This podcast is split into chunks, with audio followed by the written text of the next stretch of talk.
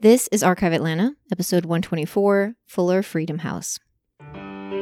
You're listening to Archive Atlanta, a history podcast where each week I'll be sharing a story about the people, places, and events that shape the history of the city of Atlanta. I'm your host, local tour guide, and total history nerd, Victoria Lemos. Hey everyone, happy Friday. Before we get into today's episode, I do have an announcement about my podcast break.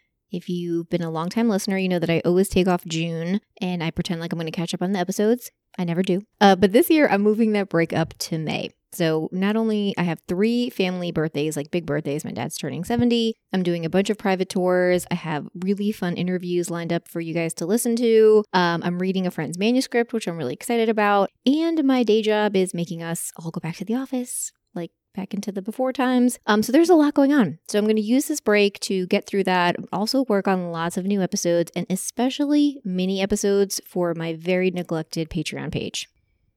So, with that out of the way, let's get to today's episode.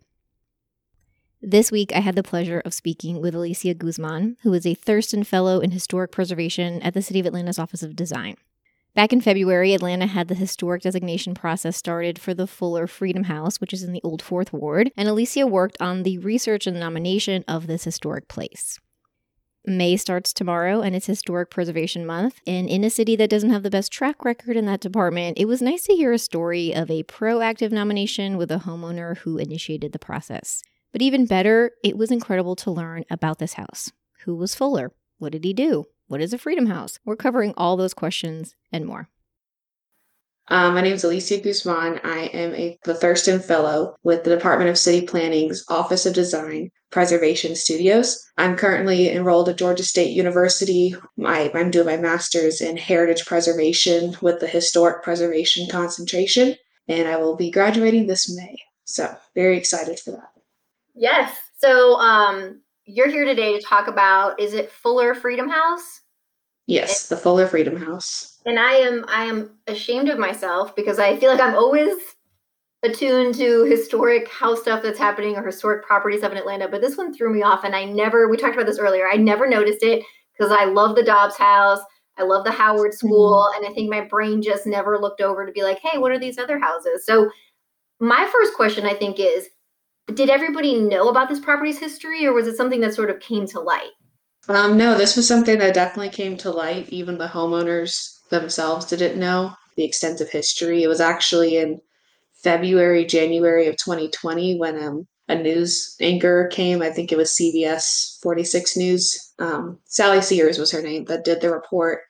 And she had, I guess, done some research, but mostly had talked with um, civil rights legend Tom Houck. Um, so he was the one that made the initial claim and identified the house as a freedom house. So after significant digging, people that were in SNCC did tell us more about it, but that was the initial jump off point. So the homeowner reached out to us, basically asking, "Is this true?" Or just, you know, we, she didn't know the words at first, but basically we're like, well, this would be something that could potentially be a designation. But the only research or information we had was from that two minute clip from Tom Houck. Really? How long have these property owners owned this house? Uh, I believe since 2015, 2016, so pretty recent. Um, they had done some, you know, renovations and things like that, mostly interior. Um, but the exterior side, they had really just updated, you know, painting, small light fixtures, things like that. Like it's really been well maintained. They they haven't been there that long, but they are very proud of their home. And you know, I wish um, she was here to talk today, but she's you know very pleasant to work with and has been nice conversation with the community. I'm sure not everybody's excited to live in a historic home, right? Or mm-hmm. or celebrate that history. So it's nice to know that somebody bought this house and was excited to get it protected and talk about it. Mm-hmm. So let's back up for one second. What is the address or what street is this house on? It's on John Wesley Dobbs Street. The house address is 556 John Wesley Dobbs. And it's right across the street from the David T. Howard School, right, which was just been renovated. But originally, this was did they say Houston Street back in the day? Is that what it was called? Yes. Is it Maynard Jackson renamed it after his grandfather? And is it about, I can't remember the year. I think it was more closer to the 90s. Okay. I think it was in the 90s, yeah, when, when it changed to John Wesley Dobbs. And then the house. So, I mean, I read about this before we talked, but, and I had heard about Bishop's Row before, but I never quite knew where it was. So I was like jumping around the house. Like, I was like, oh, this is Bishop's Row. So I, I want to start with Bishop's Row. Like, what is Bishop's Row? Why did they call the street Bishop's Row? Yeah, so I learned about that um, actually just reading through the original nomination for the historic district for the MLK's national district.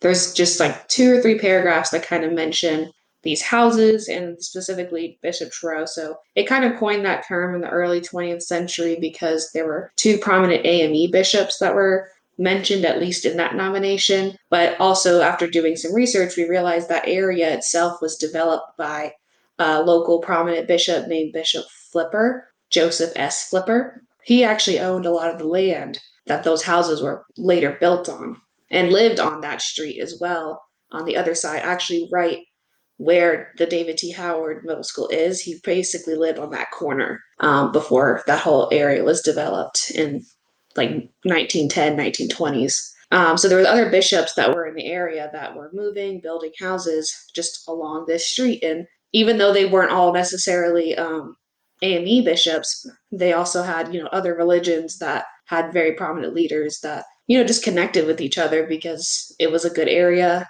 at the time. And I mean, it still is. It was just developing very nicely for people that were more affluent and prestigious in the Black community.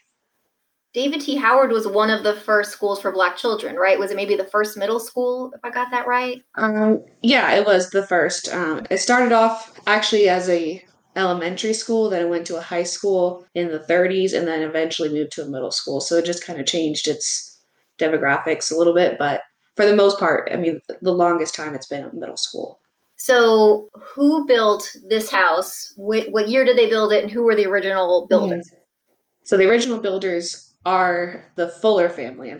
William Edward Fuller, he was the one that built it in 1928. So he purchased the land from Bishop Flipper in the mid 1920s, 1926, 1927, and then started building the house. So I actually was able to find microfilm that showed the building permit and the house labeling and his address. So there's no architect listed, it just says builder. That was my You next know. question. Because do you think it could have been Alexander Hamilton?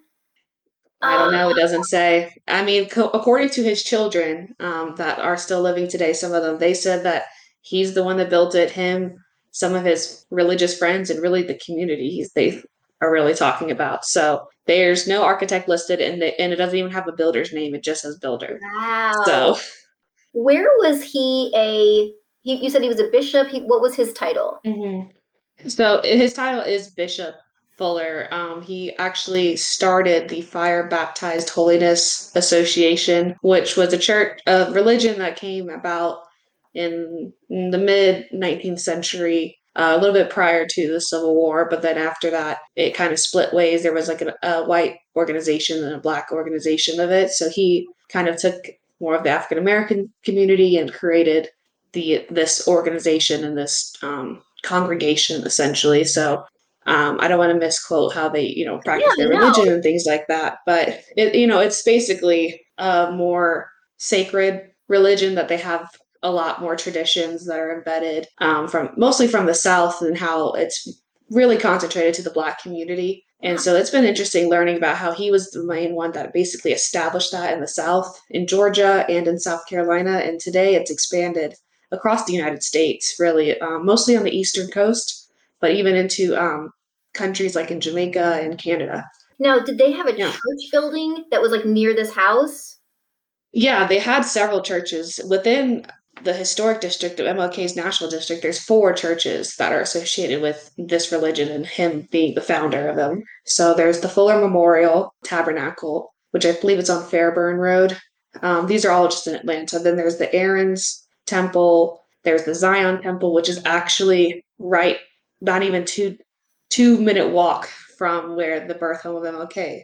Yeah, Yeah. I've, I've passed that. It, it's a really unique building, and I, I remember taking a picture one day, thinking, "I'm gonna look this up later," but I have a list of those. Look up later. So Yeah. that church, and I know Aaron's Temple. I think it's over on the west side, closer to where Yes. I live. So those are all FBH churches, fire baptized holiness churches. Interesting. Mhm. Okay, so he, so not only was he close to some churches, but then also Bishop's Row attracted him to this to this story. Yes. Now, speaking of his family, how many do we know how many kids he had? So he had two wives. Um, I believe in the first marriage um, there was four or five children, and then in the second one there was seven children. So Wow. a lot of kids. Um, they were pretty spaced out in age, and actually, I've been one of the main resources that helped me discover all this history about him was his daughter, um, who's still I'm still in contact with today. She's 91, 92. I don't know. She's probably gonna get mad at me if she hears this. She's like, I'm not that Oh. old.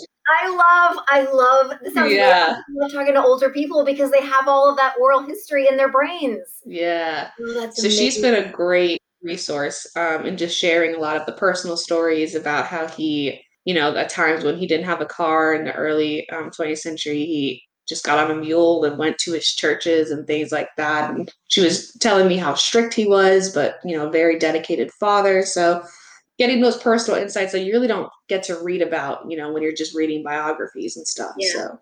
Now, how long did that family live in that house?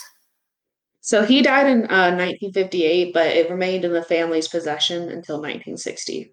Wow. So- okay, so now when does it become a freedom house? And I have lots of questions. Like, what is a freedom house? You know, so what is Yeah. that part of the story? So it became a freedom house most likely between 1962 to 1963. Um, so there's no formal documentation that you know labels a chain of deeds to any of like the chairman or any of the executive um, secretaries with SNCC because we know that freedom houses were more so just voluntary residential spaces for people that supported the movement and things like that. They would offer up their homes. Oftentimes they were people that were in the religious community or just activists fighting for the same cause and say, hey, I have a big enough house, you know, you can use my space to come stay here. So freedom houses were more of a boarding space in between their campaigns and sometimes jail sentences. They really were time for like relaxation. Sometimes they would have formal meetings, but mostly those meetings were held at the Atlanta office, which was on Raymond Street near the universities, Spelman, Morehouse, those areas. And this was a student nonviolent coordinating committee with students, college age kids. So, um, freedom houses really just were an informal way of gathering and place to sleep and have food. Uh, this house specifically, we know that there was only two in Atlanta. There were more freedom houses out in Mississippi, Arkansas, Alabama, where a lot of those um, freedom summers happened, things like that. Um, but we know that those areas were more targeted, often, you know, violent. Some of them got bombed, but the ones in Atlanta didn't have to have that threat because they were in, you know, prominently black neighborhoods. People, Yeah. yeah, you had the Klan would ride through, but they didn't really do anything at that time. So, to answer your question as to what we know about it, we know that there were students that lived there specifically. We know that from Tom Houck's interpretation and also from two other SNCC slash student Christian leadership veterans, they said that that was a, a SNCC Freedom House and that um, John Lewis, Stokely Carmichael, and Ruby Doris Robinson frequently stayed there throughout their time, either with the movement as chairman or just being involved and, you know, living, you know, Yeah. in Atlanta at that time. If the Yeah. Fuller family owned it, you're saying early, like 1960, did it Mm-hmm. actually sell to, was it a private person that sort of made it a freedom house or did it sell to the organization? So it didn't sell to the organization. It was really just a private person that the home was sold to.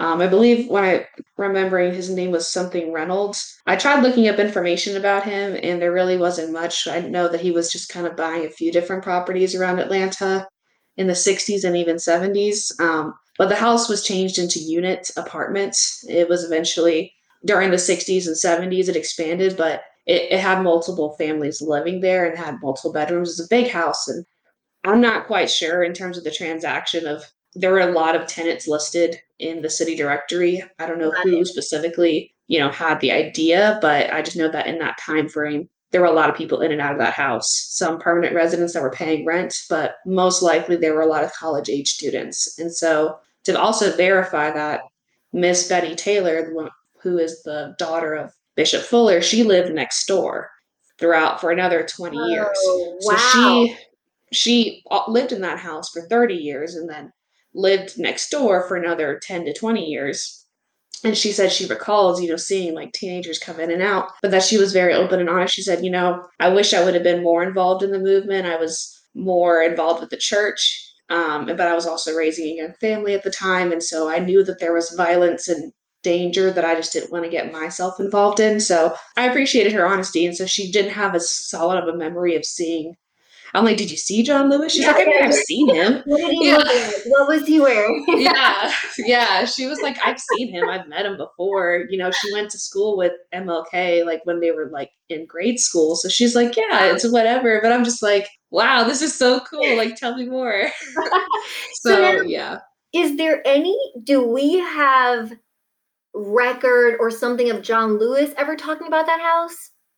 You know, I haven't found something specifically mentioning the address of the house or anything, but I know in some of his biographies he talks about just his time, you know, being SNCC, um, the chairman of SNCC. He's mostly talking about the campaigns, um, but really the evidence that we had that's fully supported that was the two living histories, uh, Tom Houck and another man, um, TJ Johnson, who were very active in their movement with the Southern Christian Leadership Conference, that were pretty much, you know, a branch of SNCC. You know, they worked together very closely in the beginning in the 1960s and things like that, or 1960 to 1963, 64, um, until you know management changed over leadership and then certain tensions started to arise but they were the two that verified that and then in terms of verifying it as a freedom house we know um, we actually found an ajc article from 1966 that's talking about 12 students had just been arrested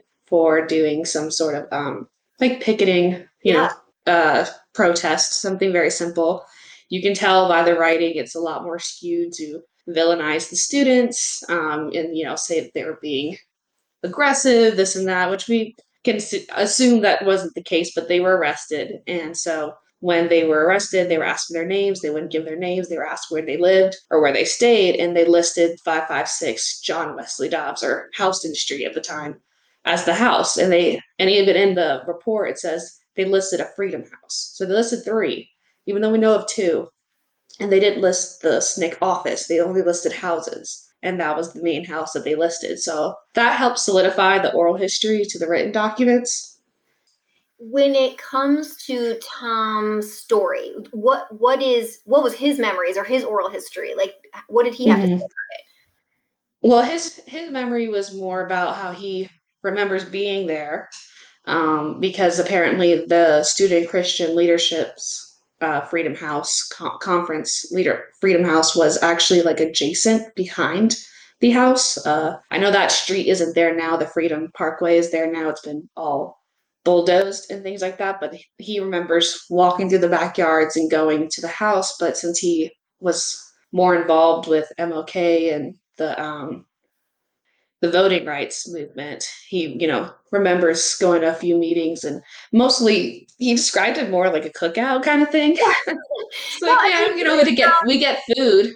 Yeah, it's yeah, very- because it was a place of leisure. You know, it wasn't a place where they had to have all these serious meetings. It was, you know, that in between time where they didn't want to have to maybe think so hard or feel the pressures of the outside world. So um, he he was just giving me more personal narratives from what he could remember um, and who he remembers seeing at the house and things like that. That's incredible. Now I gotta ask because you said there's two Freedom Houses. Where is the other one?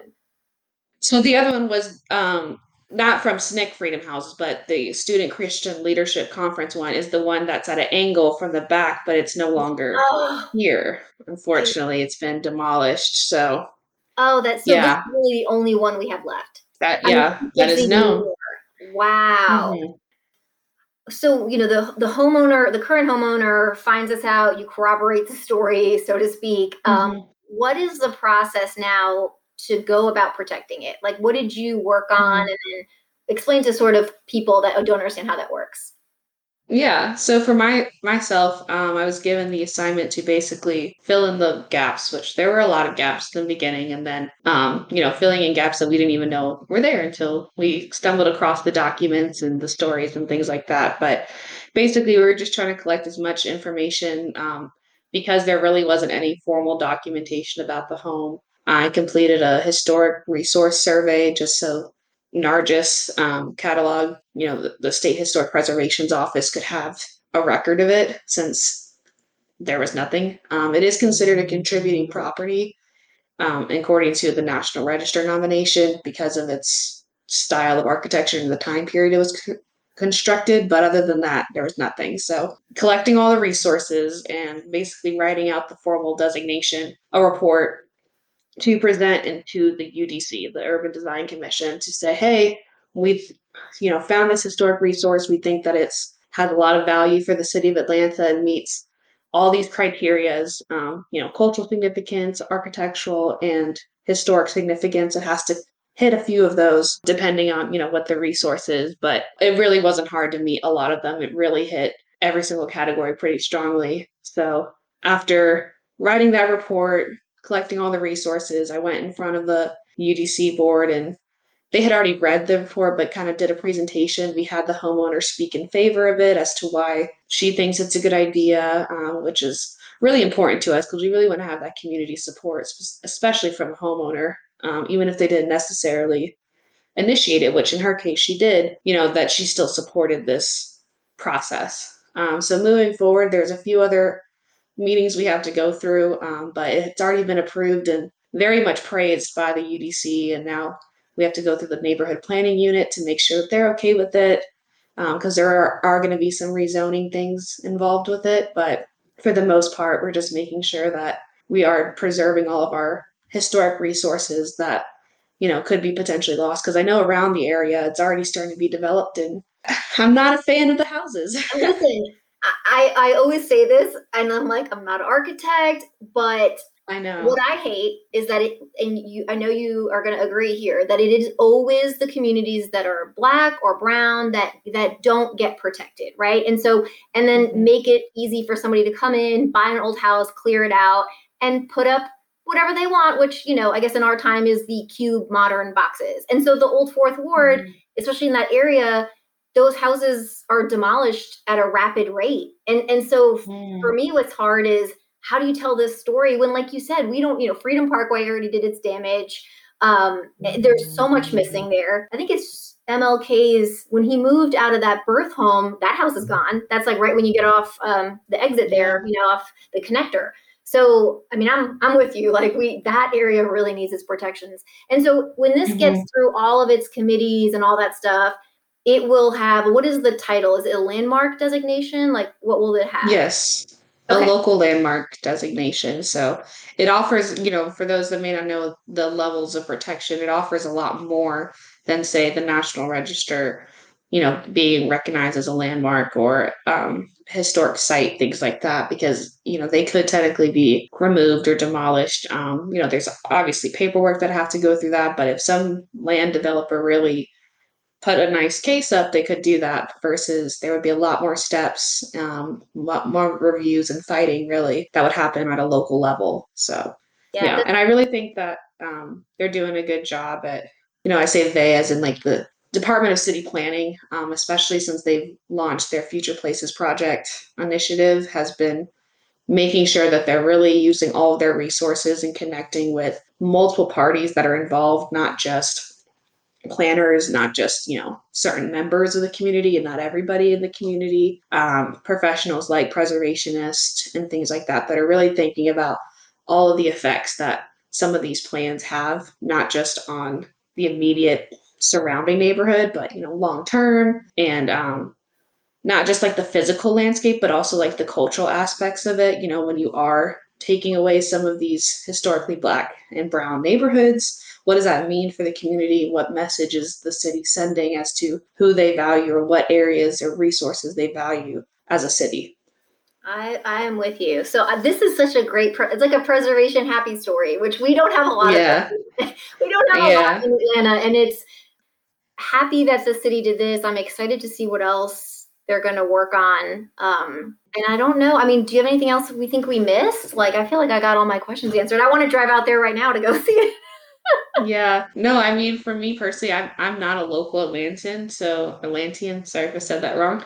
Um, I live more in Marietta, Kennesaw area. So, I just this project alone has really opened my eyes to a lot of different histories in Georgia that I would say I wasn't maybe as well informed of or or just as appreciative of, of seeing all these sources right in my backyard essentially. So it's been really interesting and fun and i've actually been honored to connect with the fire baptized holiness community. They've reached out since then um, so i've been partnering with them and making sure that they're very much in the know about this and they're very excited. So i like to just give them a shout out for their ongoing support you know with this research they've helped me and also you know hopefully will expand the narrative well, I mm-hmm. love this. I appreciate your time. Like, I'm excited about it. Yay! Great. Well, I'm glad we got some information. Thank yeah. you for your time. So there you have it, the story of the Fuller Freedom House. Thank you everyone for listening. Remember to leave a rating or a review where you listen. You can also visit the Patreon link in the show notes to support the podcast. There will be new mini episodes added there throughout the month of May. Hope everyone has a great weekend, and I will be back in your podcast feeds on June 4th.